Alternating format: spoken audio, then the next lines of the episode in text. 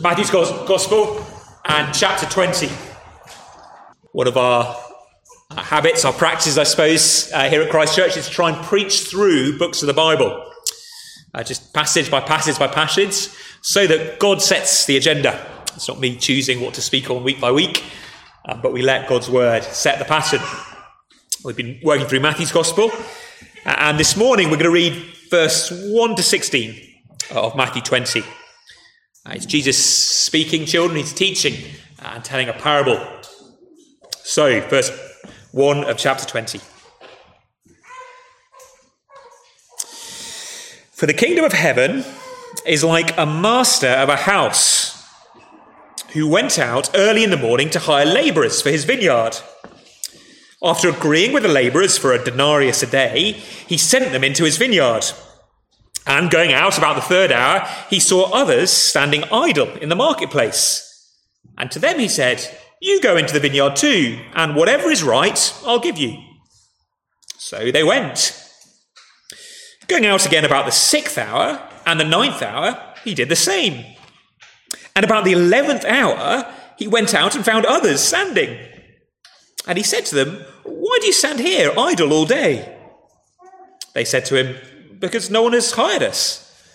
He said to them, You go into the vineyard too.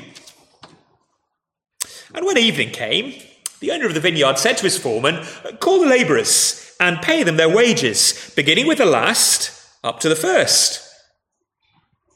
And when those hired about the eleventh hour came, each of them received a denarius. Now, when those hired first came, they thought they would receive more, but each of them also received a denarius. And on receiving it, they grumbled at the master of the house, saying, These last worked only one hour, and you've made them equal to us, who've borne the burden of the day and the scorching heat. But he replied to one of them, Friend, I'm doing you no wrong. Did you not agree with me for a denarius? Take what belongs to you and go. I choose to give to this last worker as I give to you. Am I not allowed to do what I choose with what belongs to me? Or do you begrudge my generosity? So, the last will be first, and the first last. Have you been at one of those uh, joint meals, perhaps for a, a birthday, uh, someone's retirement due at work, uh, an engagement party, uh, where, where you head to a restaurant that is just a bit more expensive than you'd really feel comfortable in? But you, you kind of go because, hey, it's a group do, you've got to be part of the group. And uh, you know, the waitress comes around and says, uh, anyone having any starters? And, and you say, no, no. Okay, you're going to hold back a little bit. And the person next to you says, oh, yeah, great. Yeah, I'll have the prawns, thank you. And bring me a side, too. Uh, the waiter then takes drinks orders. And uh, just a tap water for me, please. Uh, and your friend says, I'll have a, a glass of red wine. Large. Thanks. Uh, on it goes. Uh, you have the salad, she has the lobster. Uh, you hold back on pudding, she has the profiteroles with a, a side of cheesecake. A little aperitif afterwards. And of course, then the bill comes round. And you know what's going to happen. Someone is going to say, let's just split it between the five of us, shall we? And you're not happy, are you? Okay, I reckon most of us have been in that scenario. Okay, unless you're the kind of person who you know, does the over ordering and then charging it to the others. Uh, what are you thinking? You're thinking, it is not fair. I've eaten my way through one mangy little salad while you ate lobster and steak and drank wine, and I'm now paying 50 quid when I should have been paying a tenner. It is not fair. Children, I want, to, I want you to imagine, children, you go to the park with granny and grandpa. Okay, off you go to the park with granny and grandpa, and you get to the ice cream van. Okay, and granny gives you an ice cream. Okay, a lovely ice cream. And then she gives your brother an ice cream. And she gives him a chocolate bar as well. How do you feel? See, I think you probably feel a bit grumpy, don't you? You think that's not fair. When Granny just gave you an ice cream, you might have been happy, but as soon as you saw your brother got an ice cream and a Mars bar, well, it's not fair. Now, they might sound silly little examples, but, but actually, they tap in, I think, They, they tap into something that we, well, we all walk with. If we're honest, a lot of the time in life, we look around and think, it is not fair. Life is not fair. I am not being treated as I deserve. Uh, for some of us, that bubbles up in anger. Someone gets promoted at work and we're left behind and we are angry about it. For others, it's kind of resentment. Okay, we're, too, we're too polite to ever get angry outwardly, but, but inwardly we, we burn. Uh, for others, it turns into kind of self pity. Oh, I'm so pleased that Sandra's got engaged all the time, just absolutely gutted um, that we're not.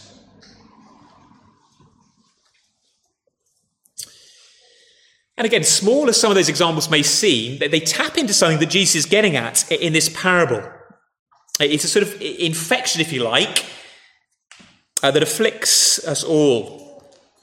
In one sense, it's a pretty straightforward parable. It's a surprising parable, but a fairly straightforward one. Uh, it's a world of day labour. Okay, so back in Jesus' day, uh, for many people, they work day to day. Okay, not on a contract, not on a kind of long-term job, but you go out to the marketplace in the morning and hope a rich landowner will take you on. Uh, so early in the morning, at the start of the day, presumably six o'clock. The Jewish day started at six and went through to, to six at night. Uh, at six o'clock, down the master goes. Uh, to hire some men, and he, he, takes them on. And you see, he, he agrees with them what they're going to get paid, verse 2. He agreed with the labourers for a denarius a day. A denarius is a, good wage for, for a day. Okay, perfectly reasonable, probably pretty generous, and they're, they're totally happy. Okay, I mean, for the sake of argument, let's say 100 quid a day. 100 quid they get given.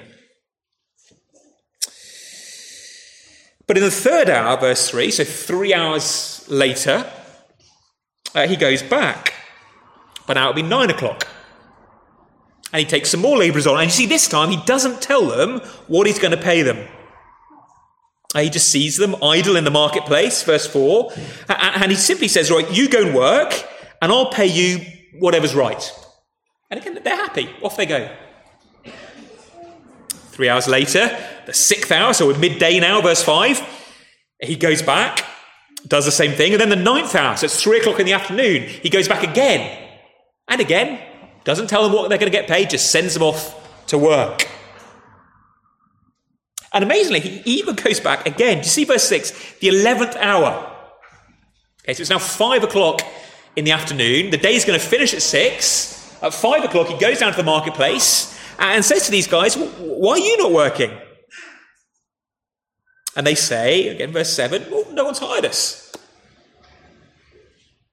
And so, even at that 11th hour, that's where we get the expression from. Even at the 11th hour, he brings them in and sends them to work in the vineyard. Well, so far, so good, until it comes to payday or pay hour. At six o'clock, work ends, and he gets his foreman to line all the workers up. And instead of starting with the guys who, who, who, began at 6 a.m., he starts by paying the guys who started at, well, probably half five by the time they got back from the marketplace. And he gives them, well, what does he give them? He gives them a denarius. He gives them a hundred pounds, half an hour's work maybe.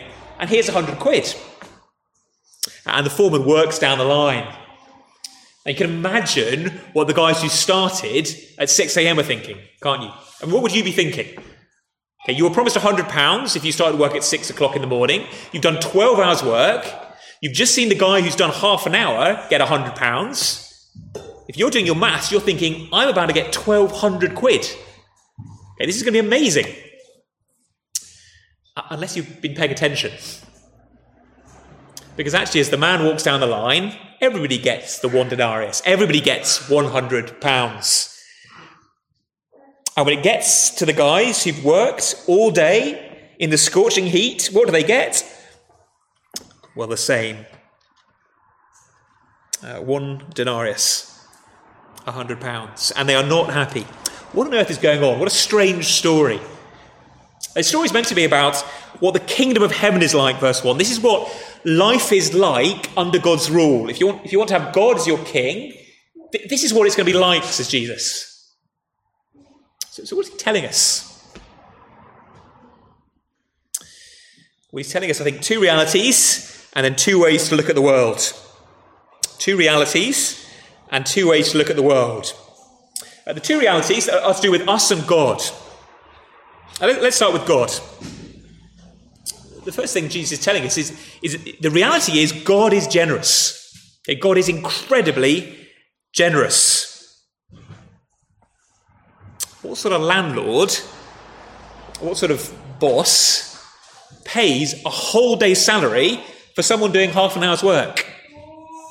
Well, only one who is generous. He even describes himself that way in verse 15. Do you begrudge my generosity? Who are these folk? Who are these folk who, who, turn up at the 11th hour? These ones who are still in the marketplace, uh, right at the end of the day. People have had all sorts of guesses down the years. Uh, quite likely, I think, because Jesus is teaching a Jewish audience, uh, he, he's teaching them about the, the coming in of the Gentiles, so the non Jewish people. God's people all the way through the Old Testament uh, had been predominantly Israelites, Jews. And, and, the whole kingdom was about to be opened up to, to Gentiles too. And they were the, well, the newcomers, uh, the late arrivals. So, very likely, Jesus is preparing his disciples that the, the kingdom is going to go international. But really, I think you can go beyond that. Uh, really, what we're being shown is that God is generous and willing to welcome anyone into his kingdom, however late they come. Perhaps for you, it's late in life. Uh, you've always slightly looked down on, on Christians, you, have never bothered with it, it's all seemed a bit silly. But actually, you know death is approaching. You're not as young as you once were, whether it's a diagnosis or just the ticking clock of time and you've wondered to yourself, well, well maybe it's too late. But it's never too late. Uh, even this morning, Jesus says to you, look, you, you can come. You can come, and I will receive you. I am generous. Because you don't need to bring anything. These laborers don't bring anything, do they? They just come and then they receive. Come to me, Jesus says, and I will have you, even if it is the 11th hour. Uh, the gospel message, the good news of Christianity, is not a message about something we do, but about something God has done for us in sending Jesus into the world to, to die. Uh, God opened up the gates of eternal life so that it can be given freely. Our sin on Jesus' shoulders. Let's see how these people are described. Verse 6 They're those who stand around idle all day Perhaps it's not so much that you're towards the end of your life, but you're, you're just somebody who thinks, well, God wouldn't have me. I've never shown any interest. I don't know anything about the Bible. I don't know any of these stories you're talking about. What is a Jew? What an Israelite? I don't understand. I don't have religious language. I, have hardly been to church in my life. I don't know how to pray. I don't know anything. That's okay. God says, Come. Jesus has done it all. Come to me. Come to me freely and I will have you. I will forgive you. It doesn't matter what kind of life you've led, the gift of eternal life is free. It's a gift of grace, to use the Bible's language. God will take anyone who will come to him. That is his character. He is generous. You don't need to bring anything. Perhaps even you've been a Christian for a while and you've begun to think that God is, well, God is backing away from you or displeased with you. You feel like you're not really bringing anything to the table. Well, relax. The good news is you don't need to. It is grace that welcomes us in and grace that keeps us in. God is generous. Do you think of God in that way? As someone who wants to give eternal life, who wants to give the kingdom to as many people as possible. Uh, he's not stingy like a kind of Scrooge, trying to hold it back until only the best can get in. It's not a kind of spiritual Alan Sugar where you have to fight your way to the top. And only if you are, you know, the best will you hear that news you're hired. Everyone else fired. No, come, he says. I play the Merchant of Venice. Um, I don't normally do illustration from Shakespeare, but I just happened to cross this one.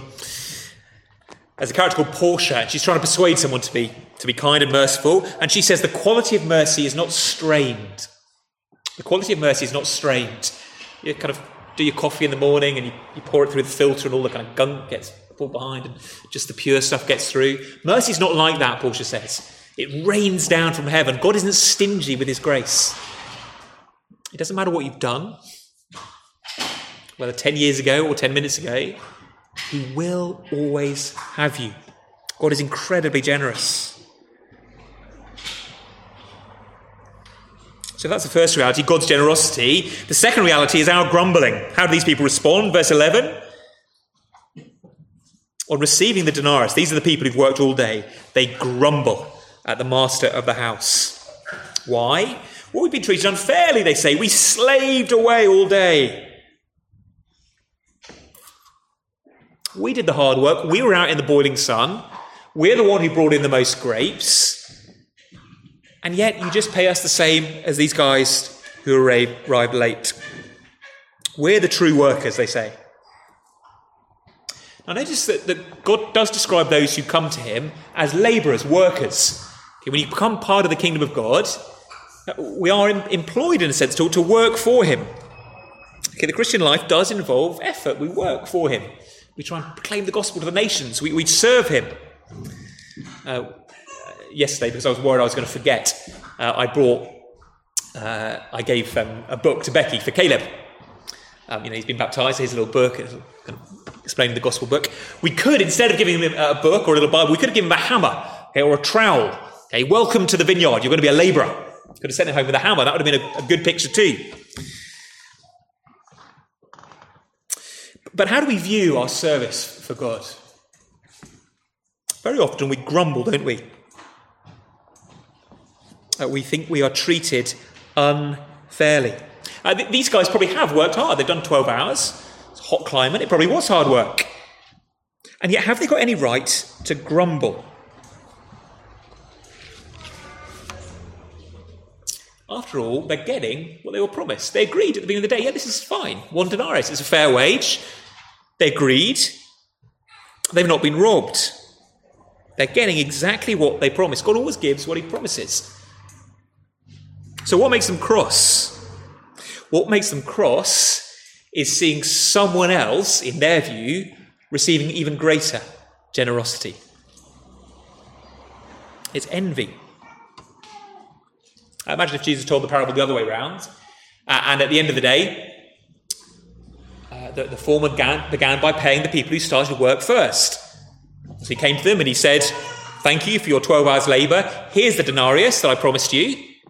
How would the parable end? Well, if they get paid first, it would end with them saying, Thank you very much, going home, perfectly happy. Back to the wife and kids, good news, I was employed for the day, here's the denarius, we can eat again. Okay, kids, shoes, we're all fine. They'd be perfectly happy. But it's because the payment goes the other way around, because they see that in their view, God or the, the, the, the landowner is being more generous to someone else, they become bitter and grumbly. It's the comparison that gets us. I deserve better than this, God, is, is a theme tune to so much of our hearts. I deserve more than you're giving me. More wealth, more happiness, whatever it might be. And they, God, they deserve less.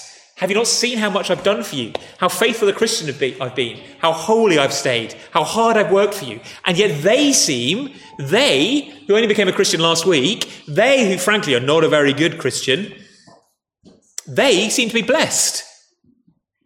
Their career is going well. They're married happily. They're wealthy. Their house is lovely. It is not fair. We are chronic grumblers. And, and the sting comes in verse 15. I think this is the, the key, really, to the whole parable. The, the issue is, is not about how God acts, but how we look at things. If, you, if you've got one of the church Bibles, uh, and look at verse 15, it'll say this Am I not allowed to do what I choose with what belongs to me? Or do you begrudge my generosity? And there's a little footnote, little number four, and it gives you the really literal translation. So, very literally, you translate, instead of saying, um, Can I not do what I choose with what belongs to me? Or do you begrudge my generosity? That second sentence you could translate, Is your eye bad because I am good? Is your eye evil because I am good? What's the problem? The problem actually isn't with God and his behaviour, it's with our eye. Jesus says, Is your eye evil towards me? There are two ways to look at the world. Two ways to see the world either with evil eyes or, or with gracious glasses. Evil eyes or gracious glasses. But we always think we deserve more. And we tell ourselves just because we want things to be fair. I'm just committed to fairness.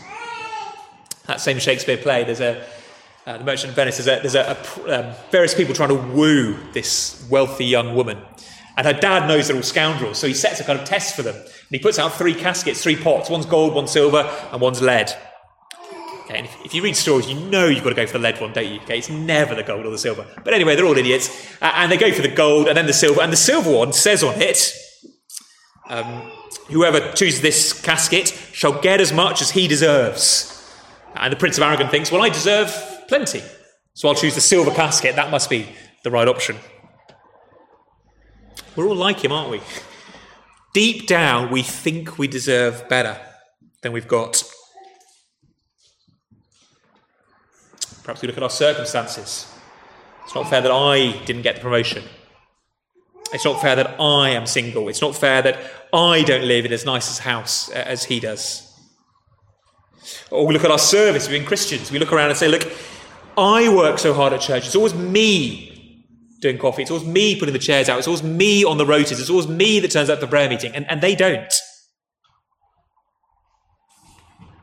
It's not our circumstances or our service, it's, it's a community. I've been at church longer than them. Why are they on the inside so quickly? They're newcomers. They need to do their time before they can come in. I mean, it's great they've joined our church. Uh, it'd be great if they start giving, but don't start getting in my friendship group. Don't start interrupting my community group. I do wonder, actually, as a church, we're, we're quite a new church. We're four years old. Um, so about half our church life has been COVID, therefore. And God has been kind. We've slowly grown, even over COVID, we've, we've sort of slowly grown and grown and grown. And, and, we need to be aware that whereas we started as about 18 of us or something, that's now, whatever, three, four times as much. We need to be aware, particularly those of us who've been here since the beginning, that everything constantly needs to change and grow. We need to welcome everybody in, not have originals and newcomers.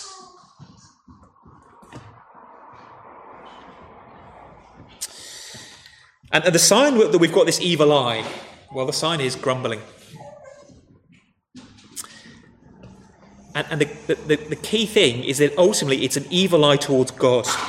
Okay, it's not just a little bit of grumbling, a little bit of bitterness. It is actually an evil eye towards God. We look at God and see him as evil. And that's clear in verse 15. Um, do you, uh, is your eye bad because I am good? Jesus says it explicitly. And it just kind of makes sense, doesn't it?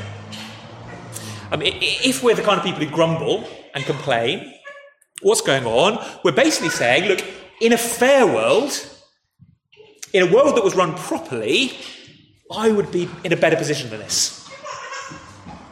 Wealthier, happier, richer, healthier, whatever it might be. In a fair and just world. If only someone, if only someone good was running this world, competent.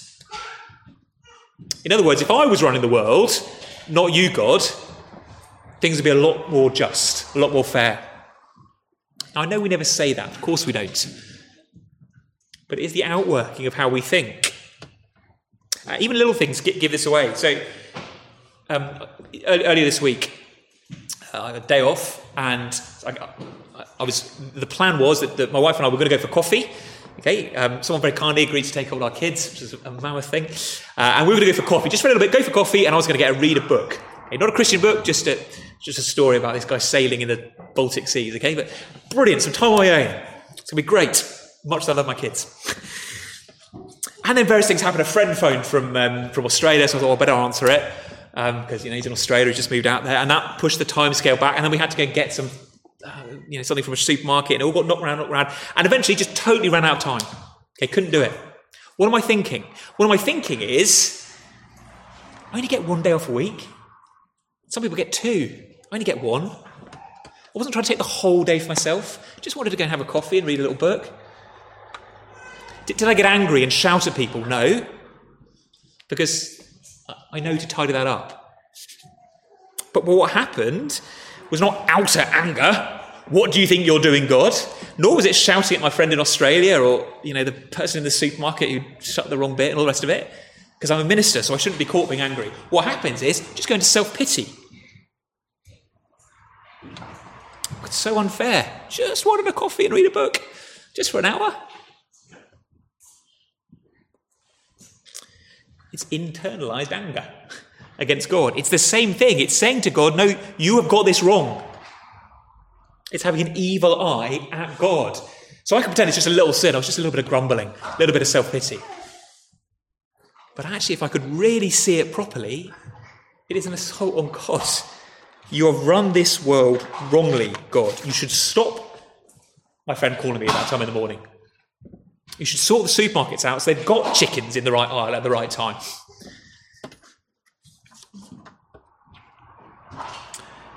These little things wind us up, don't they? Perhaps it's the children. Okay, you, you just get so annoyed with the kids because they're disturbing your peace. And again, we tell ourselves it's reasonable. We're just being fair and just. But actually, it's just that we're being disturbed. Uh, you can either look with this evil eye at God, or you can put on glasses of grace, gracious glasses, if you like. I normally wear, well, I wear contact lenses or glasses. I should have put my glasses on this morning, would have been a better illustration. But, but, but glasses shape how you see the world. Sometimes you get you know, cool sunglasses, don't you? You can put on kind of yellow sunglasses and everything looks yellow, or red and everything looks red. This parable is teaching us to put on glasses that see the world through the eyes of grace. Everything is a gift, Jesus is saying to us. Everything. You don't deserve anything. So everything you have is a gift. And when you see everything as a gift, then actually you can't grumble or, or be bitter anymore. You won't even want to. The, the, the, these people who got paid, you know, for, for a day's work, they should have just been grateful. That's fantastic. I'm not unemployed. I'm not starving. I can put a roof over my head. I can feed and clothe the kids.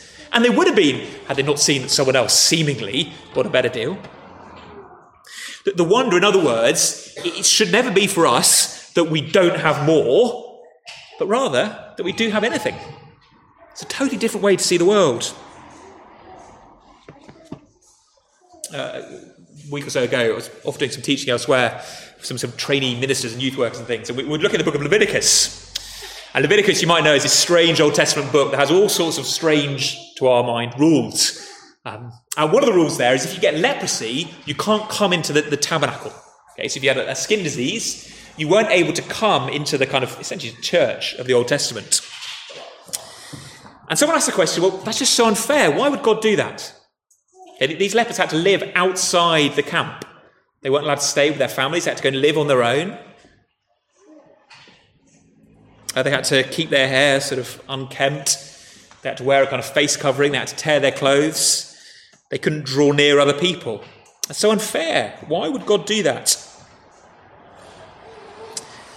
And various people you know, put forward various different answers about it, sort of health and safety. You know, if they come near, they're going to infect other people, so it's just kind of necessity. And that may be kind of true. But ultimately, as the sort of discussion went on, I think we came to a conclusion that actually we were looking at it the wrong way round. So you see, we, th- we think it was unfair for this person who had this skin disease to be kept away from the tabernacle. What's the sort of hidden assumption? The hidden assumption is that we should all be allowed into God's presence. But actually, when you look at it the other way around, what's amazing is not that these people with skin diseases were kept out, but that anyone was allowed in. We assume, we assume that we're good people who have the right to come to God, that He ought to bless us if He's going to be fair. But actually, we're not. Our sin is enough. Our sin is enough that God should throw us away eternally. Time and again, Jesus warns about hell, about eternal punishment. That is what you you get if you want fairness, Jesus says. If you want justice, it's hell. But thank God he doesn't treat us with fairness in that sense. That means we can never complain against God. He may actually bless your friend more than you. He may bless your lazy, good for nothing friend more than you. He may bless your unholy, uncommitted, half hearted Christian friend more than you. And that will not be unfair. It'll be gracious. He's not obliged to treat everyone in exactly the same way. He will never be unjust. If someone lives a perfect life, God will treat them as if they lived a perfect life. But none of us do. And I wonder if this is the kind of thing we know spiritually, but we haven't actually driven down into our lives. Uh, you might say, well, look, I, you know, I know theologically, biblically, I don't deserve salvation, that it's a gift, that we're saved by grace.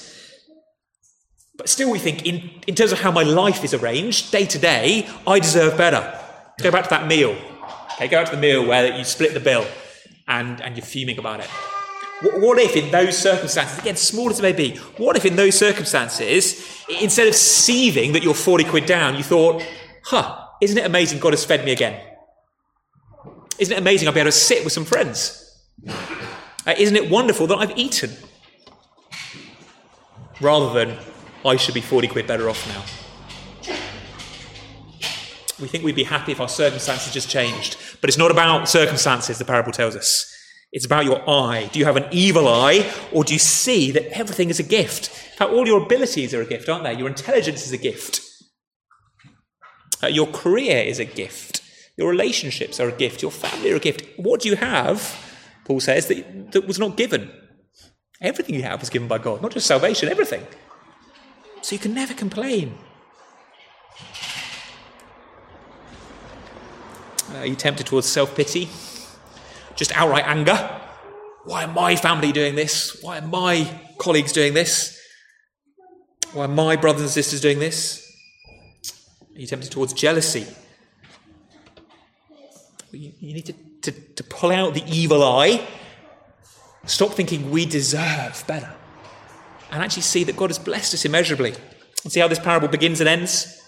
Verse 16 the last will be first, and the first will be last. What was the very last thing Jesus said before he told the parable? Verse 30 of chapter 19 Many who are first will be last, and the last will be first. We think we ought to be first and don't realize that in reality, if God treated us justly, we'd be last. And incredible news of the gospel is that the only one who did deserve to be first, Jesus Christ, the Son of God, he became man, who came down to earth, who deserved to be treated as a great king, a hero. As he came to earth, he, he should have arrived on, on sort of in a chariot as a fully grown adult, surrounded by angels, blowing trumpets, strumming harps, announcing his glory. It should have been the case that we fell down and said, Thank you, thank you for our life. Thank you for this world. Thank you for creating us. And instead, he came as a baby, born to a mum in what looked like dodgy circumstances, nowhere to sleep, put in a manger, a feeding trough, uh, no home. Uh, as he grew up, he wasn't treated with honour and respect. More or less everybody attacked and opposed him. He had no wealth, no power, no respect, few, few to serve him. Uh, he was treated with injustice, wasn't he? Think of the, the, the trial. Was he guilty of what they accused him of? No, of course not. He was innocent. Was he treated fairly? Did God treat his own son fairly? No. No, out of love for you. He crucified him in order that you, who should be last, might become first in the kingdom of God. The one who actually was first became last, scorned, mocked, stripped naked, whipped, nailed to a cross, with your sin on his shoulder, in order that he might therefore be gracious to you and give you everything for free. Thank God the gospel is not fair it is gracious and generous. So, how you to look at the world? Through an evil eye? Or come to Jesus, and he will take all of you. Come to Jesus. And he says, Trust me. Trust me. I've given my life for you. I am gracious. I am kind. There is no crumbling in the kingdom, but rather glory, glory, glory to come. And until then, well, shrug your shoulders and see everything is a gift. Let's pray. Uh, Father, we are sorry for how quick we are to see ourselves as wronged. Uh, we're sorry for how quick we are to grumble.